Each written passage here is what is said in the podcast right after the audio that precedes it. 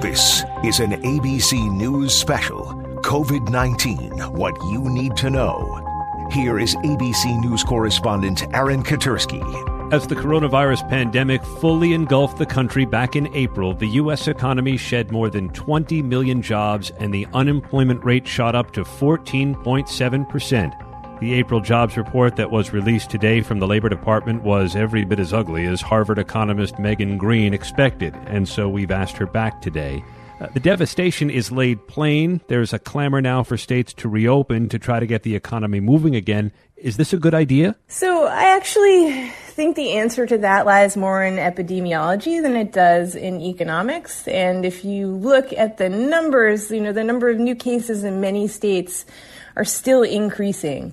And so while I understand the impulse to try to reopen the economy and get activity going so some of these firms that were really healthy beforehand can go back to doing business, um, I do think it could actually um, be self defeating ultimately. So if we reopen too early and there's a new spike in cases and we all have to lock back down again, I think if we end up reopening too early and then shutting back down and reopening and shutting back down, that will really hurt confidence. And so it will take even longer for people to go back um, and behave, you know, in some semblance of normal to create demand to really kickstart the economy. And yet we're now up to, what, 44 states that have moved to ease restrictions. Are we at the point where economists are asking the same question that Dr. Fauci is asking in how much disease and death we're willing to tolerate? I mean, I think that's sort of baked into a decision to open back up when new cases are already rising, right? Um, and it is a really kind of macabre calculation. What, what's the value of a human life? And I'm not really sure how you make that. You know, there are other ways for us to go back to normal that are uh, much cheaper and faster, actually, than having these intermittent shutdowns. Um, one way is to test regularly, so test people every two weeks. And this is a proposal that's been put forth by Paul Romer. Um, the problem with that is that it would require, you know, conducting about 150 million tests a week, and right now we can hardly conduct 1 million tests in a week in the U.S. And so we put a man on the moon. So how can we not figure out testing? Um, it, it seems kind of absurd. You mentioned putting someone on the moon. Wouldn't a vaccine be the ultimate moonshot to give people the confidence needed to go back outside and get back to work? So, a vaccine or you know treatment of this virus would be a game changer because again, then we you know those of us concerned about getting this disease would feel confident that actually you know we we could get over it, or you know with a vaccine we could avoid it altogether. Um, the problem is we just don't know that much about the disease yet, so we don't know enough about immunity once you've had it.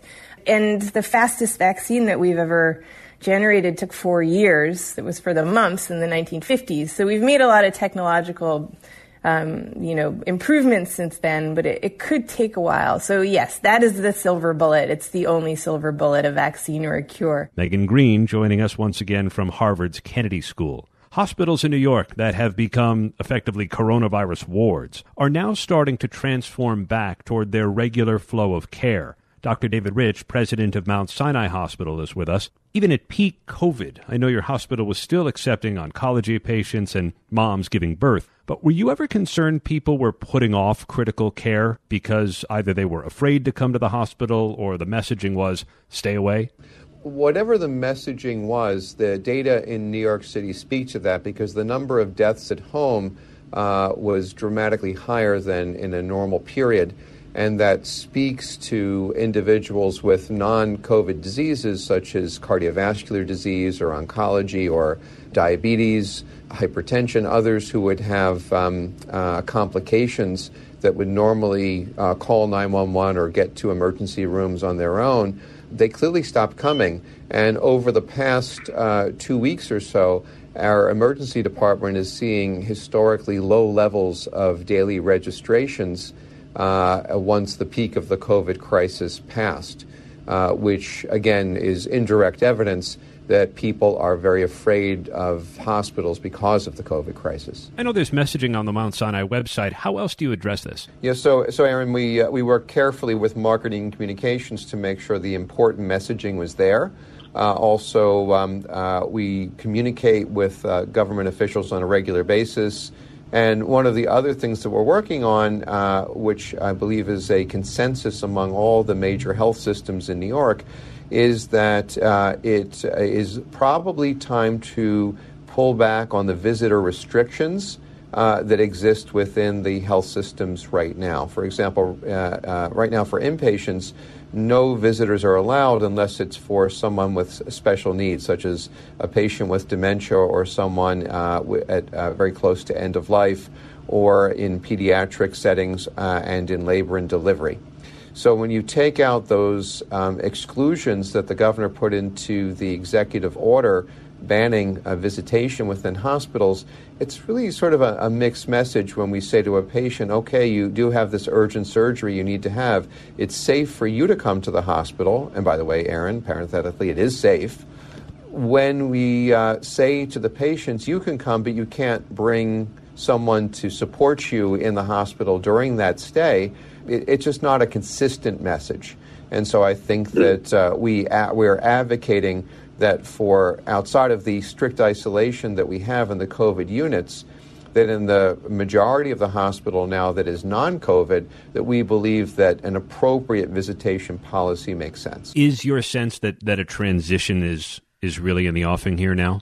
Well, the transition is already occurring in that the number of urgent surgical cases uh, reached a, a nadir, a low point during the peak of the crisis uh, because, frankly, the resources were needed elsewhere at that moment in time. But as the crisis began sw- slowly to come down from the peak, uh, those resources have been restored and the number of urgent cases are coming up. Dr. David Rich, the president of Mount Sinai Hospital. And of course, the hospital system is still treating COVID patients, and for some of them, doctors are using a special technique. Dr. Ettore Vulcano is here from Mount Sinai. Why are you rolling patients onto their stomachs? This has been shown to improve oxygenation and improve the respiratory mechanics of the patient, which ultimately lead to a better function of the lungs. What's the correlation there? Imagine your your lungs almost starting to get flooded, okay, with water. And this water prevents the oxygen uh, that you breathe in to be transferred to the little capillaries inside the lungs. In order for this oxygen exchange to happen, there cannot be anything really sur- surrounding these capillaries that prevents the oxygen from uh, flowing. And so, what the proning does is it physically mobilizes water from one side of the lungs to the other. And by flipping the patients from prone to supine and vice versa, uh, usually every uh, 16 hours, uh, we're really able to optimize the amount of lung volume that the oxygen can exploit to ultimately reach the blood. So this is helping oxygen flow. Rather than oxygen flow, because the oxygen by oxygen flow, as I interpret it, is having the actual air getting into the lungs. And we're not having problems sending the air into the lungs, especially in patients that have a ventilator. The problem is once the oxygen is in the lungs, instead of being absorbed by the lungs, it just stays there and then it gets expelled. And so the proning actually works on this. Could this delay the need for a ventilator in some patients? Absolutely, yes. So, first, when we, we started doing this in patients that already were on a ventilator. But then, we, you know, we all started thinking in the medical community, well, why don't we use, try to use this even prophylactically? And so we started proning patients that uh, were not in acute respiratory distress and we noticed uh, substantial improvements in their oxygen uh, levels in the blood. Many of them did not go on to needing a ventilator. Now, is it the result of us proning? It's hard to know in retrospect, but we did definitely see an almost immediate improvement of the oxygenation as soon as the patient was flipped over. Fascinating stuff. Dr. Ettore Vulcano at Mount Sinai. He wanted us to know that this procedure requires a team of at least five to make sure it's done right. More about this ongoing pandemic and what we're learning about the virus from our chief medical correspondent, Dr. Jennifer Ashton. I'm Aaron Katersky. You're listening to an ABC News special.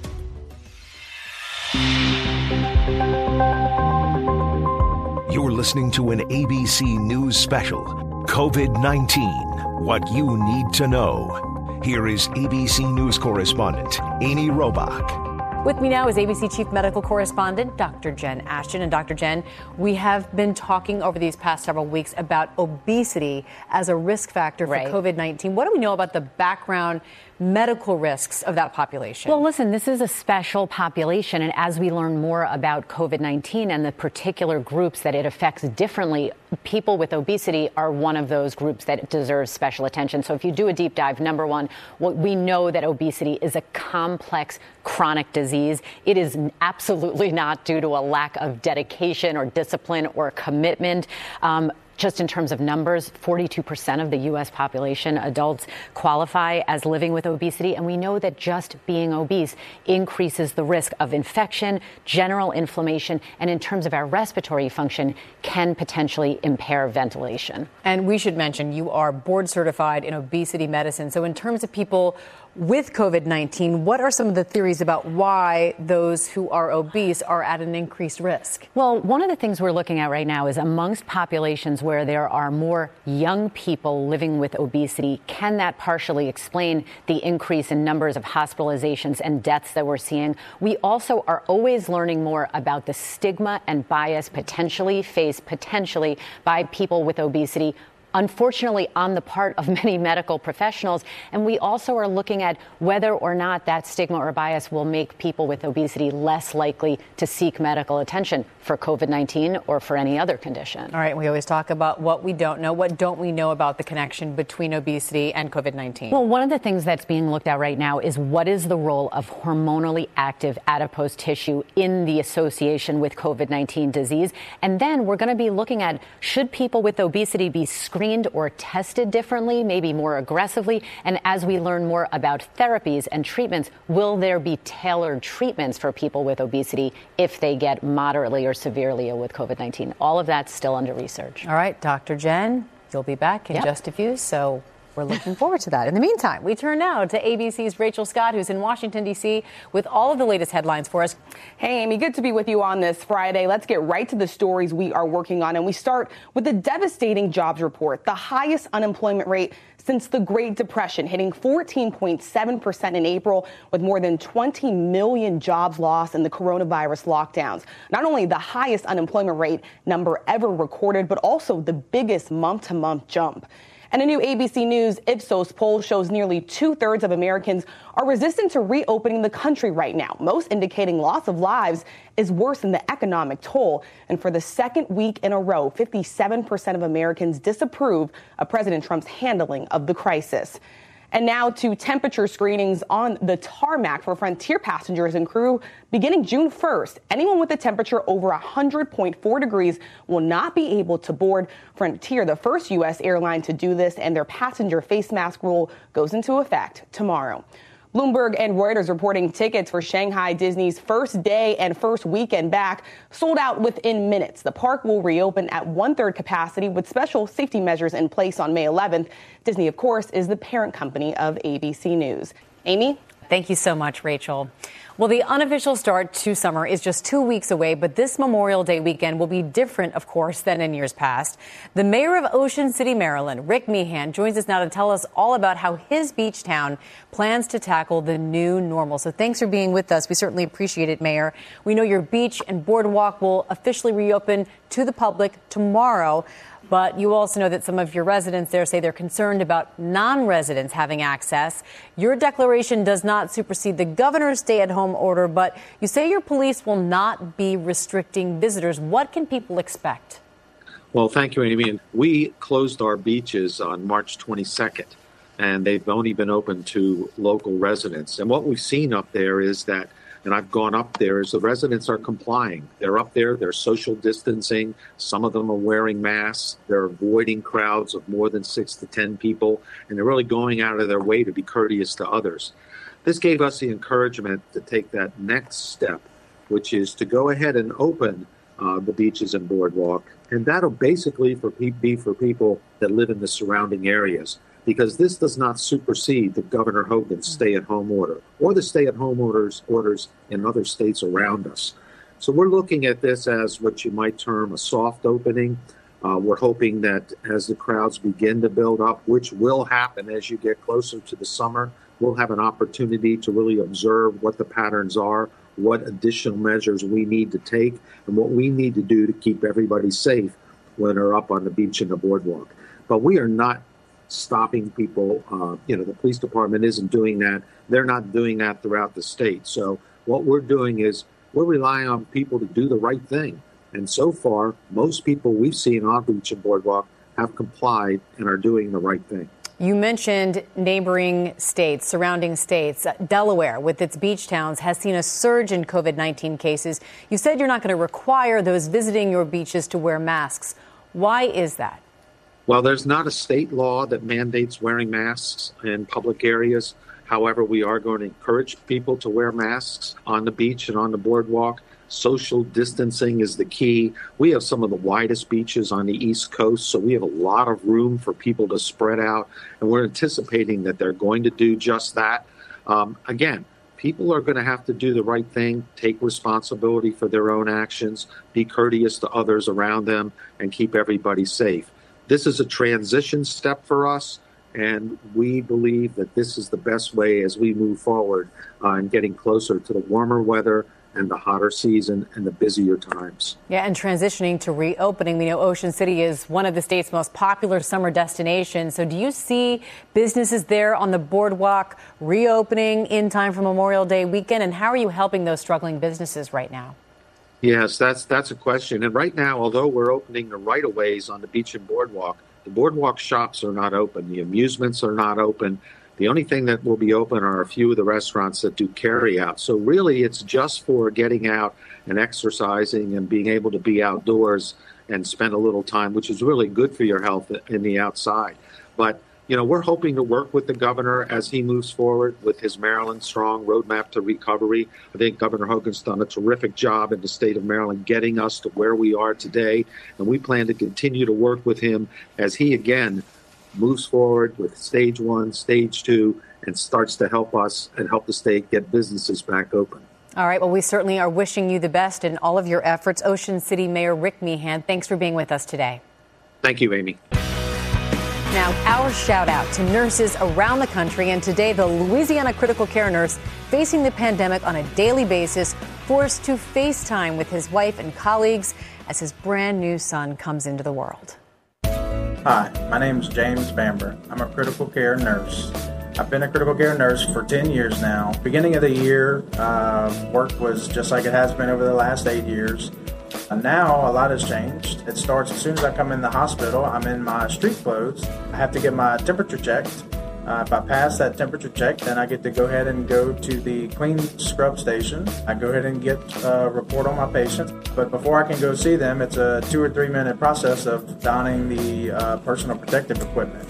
That involves uh, putting on a gown first, uh, then I put two pairs of gloves on. I follow that with putting my goggles on, then I put a uh, respirator on and then a face shield of some sort. I'm married to my wonderful wife. I have four children Matthew, William, my beautiful girl Grace, and Andrew. When it came time for Andrew to be born, the original plan was for me to stay at my sister's house and get updates on the delivery.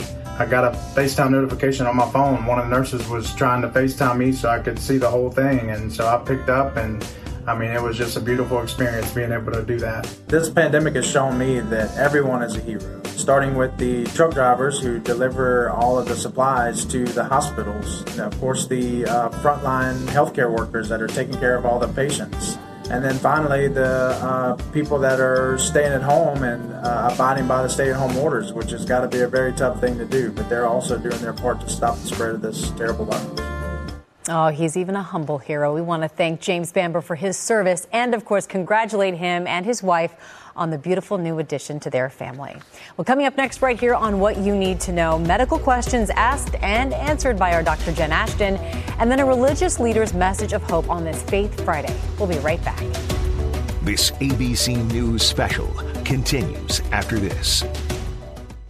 Life feels more stressful these days. Stores are empty, travel is on pause, work is uncertain. With social distancing, we need support now more than ever. Talkspace Online Therapy gives you the support you deserve on a schedule that works for you. We all need to talk through life's challenges. Talkspace offers the support we deserve at a price we can afford. Match with your perfect therapist and get $100 off your first month with promo code CALM. Sign up at Talkspace.com or download the app. Don't forget to use promo code CALM for $100 off your first month. There's not a person in America who hasn't been impacted in some way by the coronavirus pandemic. But in every community, there are pockets of people who are suiting up every day. This is my Monday. It's the last day of a seven day stretch. These are America's essential workers, the people who are keeping our world moving. I'm on my way to drop off a bag of produce for one of our tenants. And now, in a new podcast from ABC News, you're going to hear from them in their own words. But there's always a risk that I could bring this home to my kids or my husband or my parents. This is The Essentials Inside the Curve. Listen on Apple Podcasts or your favorite podcast app.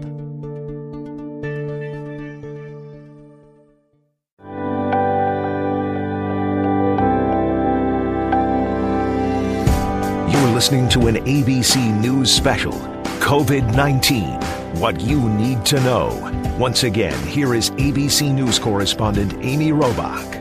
Well, it's time now to take a good look at a lot of your medical questions that have been pouring in for our Dr. Jen Ashton. So, Dr. Jen joining us now, and we'll get straight to the first question. My elderly mother, who is at risk of contracting COVID 19, has been quarantined since March. I have been quarantined as well, except for essential shopping, and I have not seen her since. Is it safe? To visit her? This is such a big question as I know. we approach this weekend. And I'm going through it too with my mom, but the key word in that question is except, except for a little trip to the grocery store, except for X, Y, or Z. The fact of the matter is, there is no such thing as zero risk. Yes, you can take steps to lower risk. So, for example, if it's nice weather outside for Mother's Day, seeing someone outside very far away is better than being inside a closed space. But again, you always have to ask yourself the what ifs, and if that happens, is it worth it? And everyone has to make that decision for Yeah. themselves. That makes sense. You got to weigh those risks Yeah. and benefits. Yeah. All right, next question. My friend rescheduled her wedding to September due to the pandemic. If crowds are allowed to gather again, what are the extra safety precautions to take to ensure safety for myself and for the other guests? This is another big one. So Yeah. many people are asking. And I'm always saying I am not a wedding consultant, but I have gotten this question several times.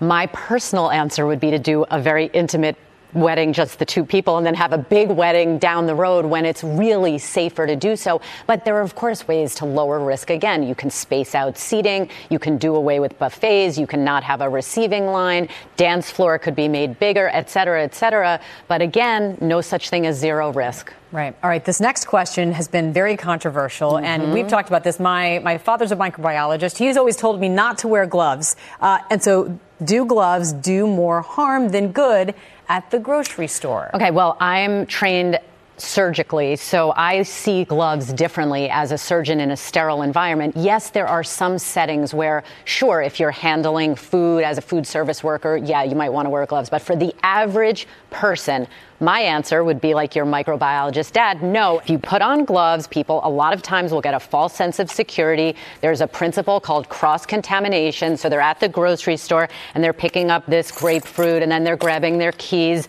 and then they decline a call on their cell phone and then they can't see the price on something. So they put on their glasses. Mm. All of these things are now contaminated with their dirty gloves. So you cannot put yourself in a plastic bubble. That's just not reality. We can't live in a sterile environment. Hand washing, whether you're doing it at the store, before the store, after the store, still has to occur. And it is the best way to reduce your chances. You're more of aware that you need to wash your hands or what you're touching when you don't have gloves on. that cross contamination issue is a real issue and and people are you know it does seem like this would be common sense but science just doesn't bear that out I think it's very important that you spelled that out for everyone. People right. feel strongly about it but that's You're the doctor. All right, next question. Could you explain how many llamas llamas? Wait, I'm, I'm sorry. I paused.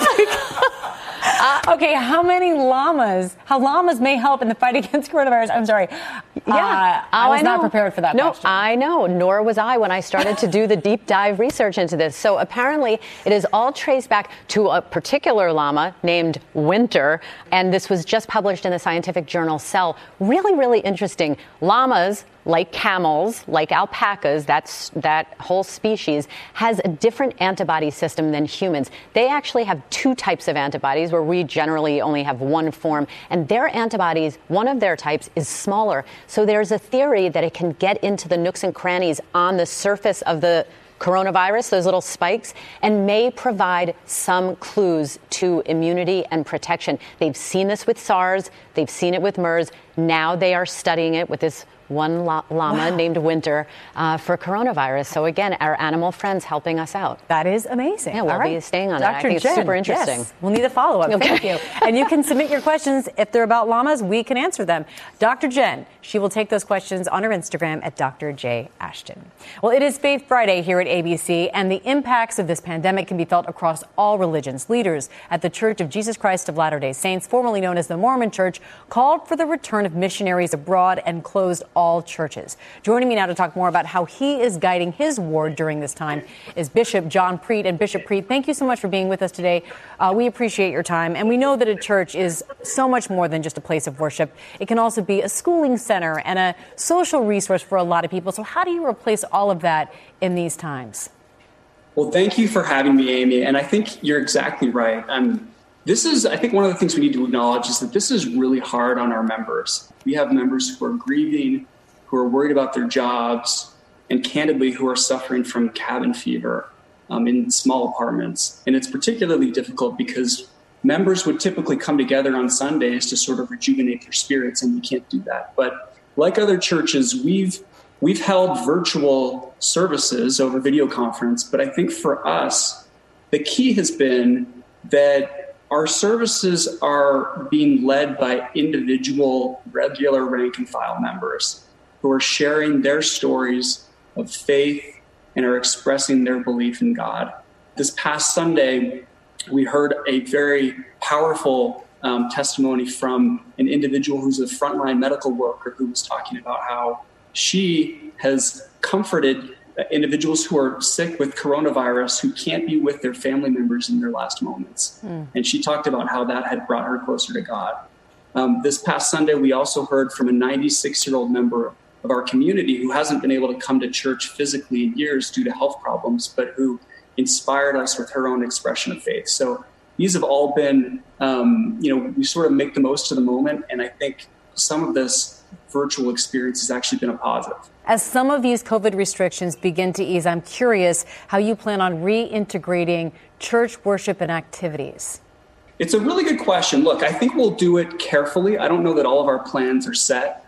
You know, the health and safety of our members is, is the highest priority. But as one initial signal, the church just announced yesterday that uh, we will be opening temples in a phased approach. And I suspect that carefulness and the health and safety of our members will guide all future decisions. Before we let you go, we're hoping you could give us a message of hope as we head into this weekend. Well, look, I think our, our bedrock faith and belief in God compels us to hope for a better day. And I really do think that that's coming. I think we can believe that this will pass, that the tomorrow that we're aspiring for will come. We can find peace in the gospel of Jesus Christ, and that we should cling to our faith. For those who haven't been as active in their faith or in their gospel study or in prayer, bring that back into your life. Bring a full measure of that back into your life, and you'll be so glad you did. And I think that's the message of hope that we will get through this together. Bishop Preet, thank you so much for being with us today. We wish you the very best. My, my pleasure. Thank you. This ABC News special continues after this.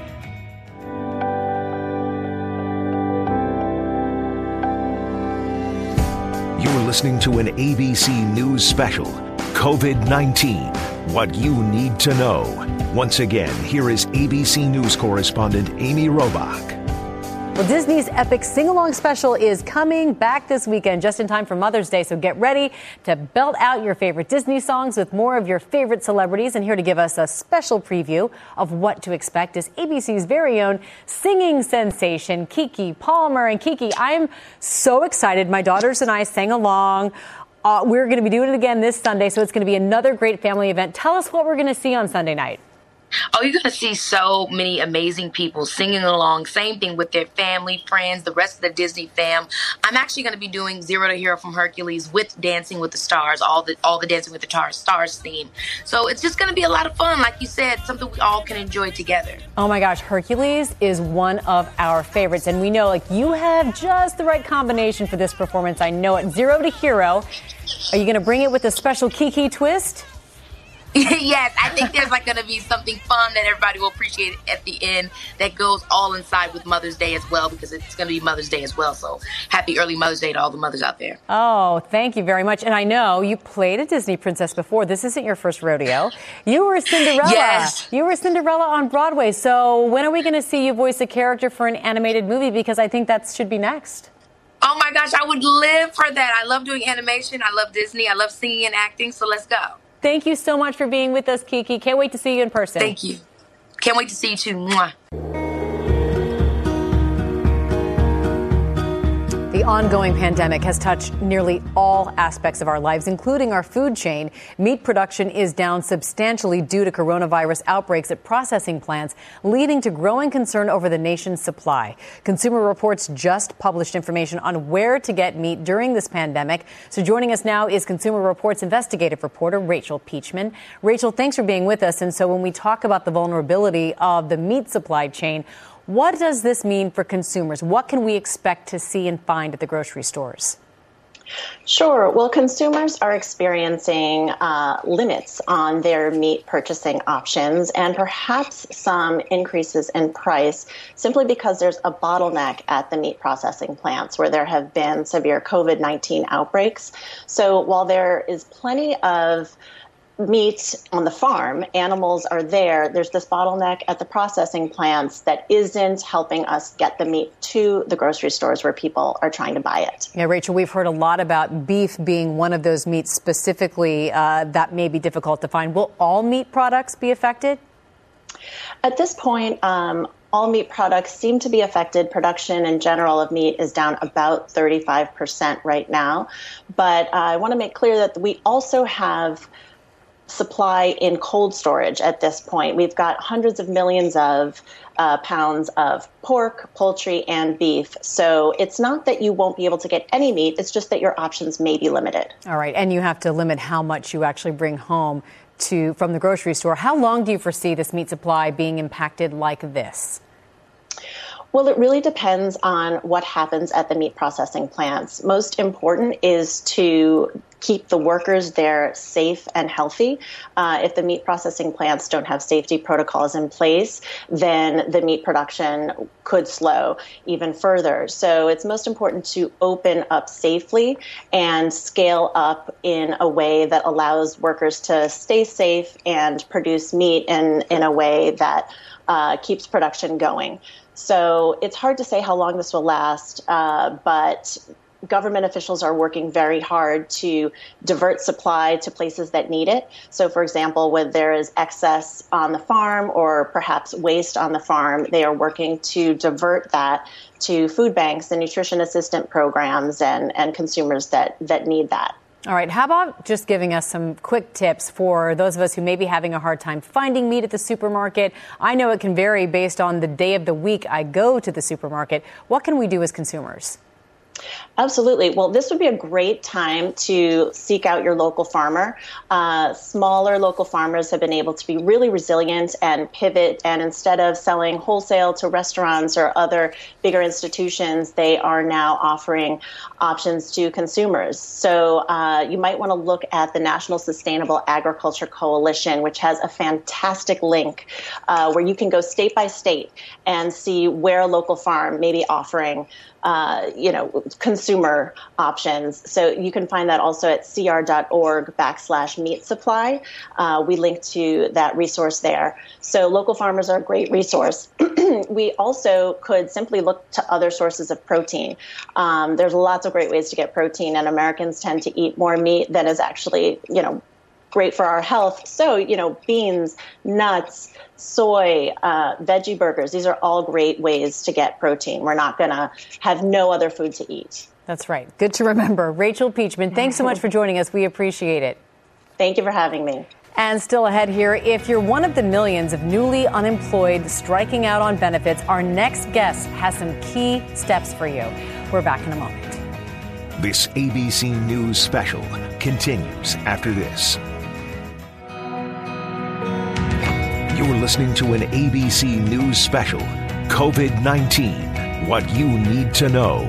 Once again, here is ABC News correspondent Amy Robach. Over 33 million Americans have filed for unemployment insurance since this pandemic began. It is a historic number that just months ago seemed unthinkable. Well, now many individuals who qualify for that assistance are reporting issues with the unemployment filing process. In fact, some say they still have yet to receive any benefits at all. So, here to address some of the biggest questions regarding unemployment is the National Employment Law Project Senior Policy Analyst, Michelle Evermore. Michelle, thanks for being with us. And the big question is what can people do who filed for the unemployment but haven't received any benefits? Hi, thank you. Although it is tempting to want to call and check in, if everyone does that, processing times will be slower for everyone. However, if you applied online in most states, you can check back in through the benefits portal you used to apply. No news may be good news. Many states are not sending out denials for people who do not qualify for regular unemployment insurance but are likely to qualify for the new pandemic benefit. I know you're hearing from a lot of people out there. So, what are some of the other frustrations you're seeing for those who are filing for unemployment right now? What advice can you give them? Um, number one, if you are denied, do not panic. You may be eligible for the new pandemic unemployment assistance that has just been rolled out in many states. That's a program that's parallel to regular unemployment insurance for people who don't qualify for regular UI. But because they were um, self employed, independent contractors, they did not meet earnings requirements or have a COVID reason to stay home, they may be able to qualify. People can also appeal for regular unemployment insurance benefits. And Michelle, I mean, the number of people filing for unemployment at the same time is unprecedented. So, is there any chance that states could run out of funds? And if so, what would happen? Most states are probably going to spend all of their unemployment trust fund dollars. That's because states are considered to be solvent if they have enough money on hand to pay benefits in an average recession year no one expected to go from 3.5 un, uh, uh, unemployment to 33 million new claims in two months. This is a spike like we haven't seen since the program's inception in 1935. If the state trust fund runs out, you are still entitled to a benefit. The state has to pay you. You've mm. earned the benefit. Um, so the state will have to borrow money, usually from the federal government. All right. And, and any thoughts on what might happen as more states start to reopen local businesses? Yes, I'm concerned because while workers cannot refuse suitable work and continue to receive unemployment insurance, unsafe work doesn't shouldn't count as suitable work. During normal times, unemployment insurance is meant people meant to keep people attached to the workforce. But if workers are, un, are, are being asked to perform unsafe work, they should demand a safe work environment. Um, in most states, workers have good cause to stop going in if their job is a threat to their health. All right, that is very important information that everyone out there should remember. Michelle Evermore, thank you so much for that advice. We certainly appreciate it. Thank you. That's what you need to know for this week. We're going to see you again on Monday. I'm Amy Robach in New York for Dr. Jen Ashton and all of us here. Happy Mother's Day. Please stay well, stay safe, and have a great weekend.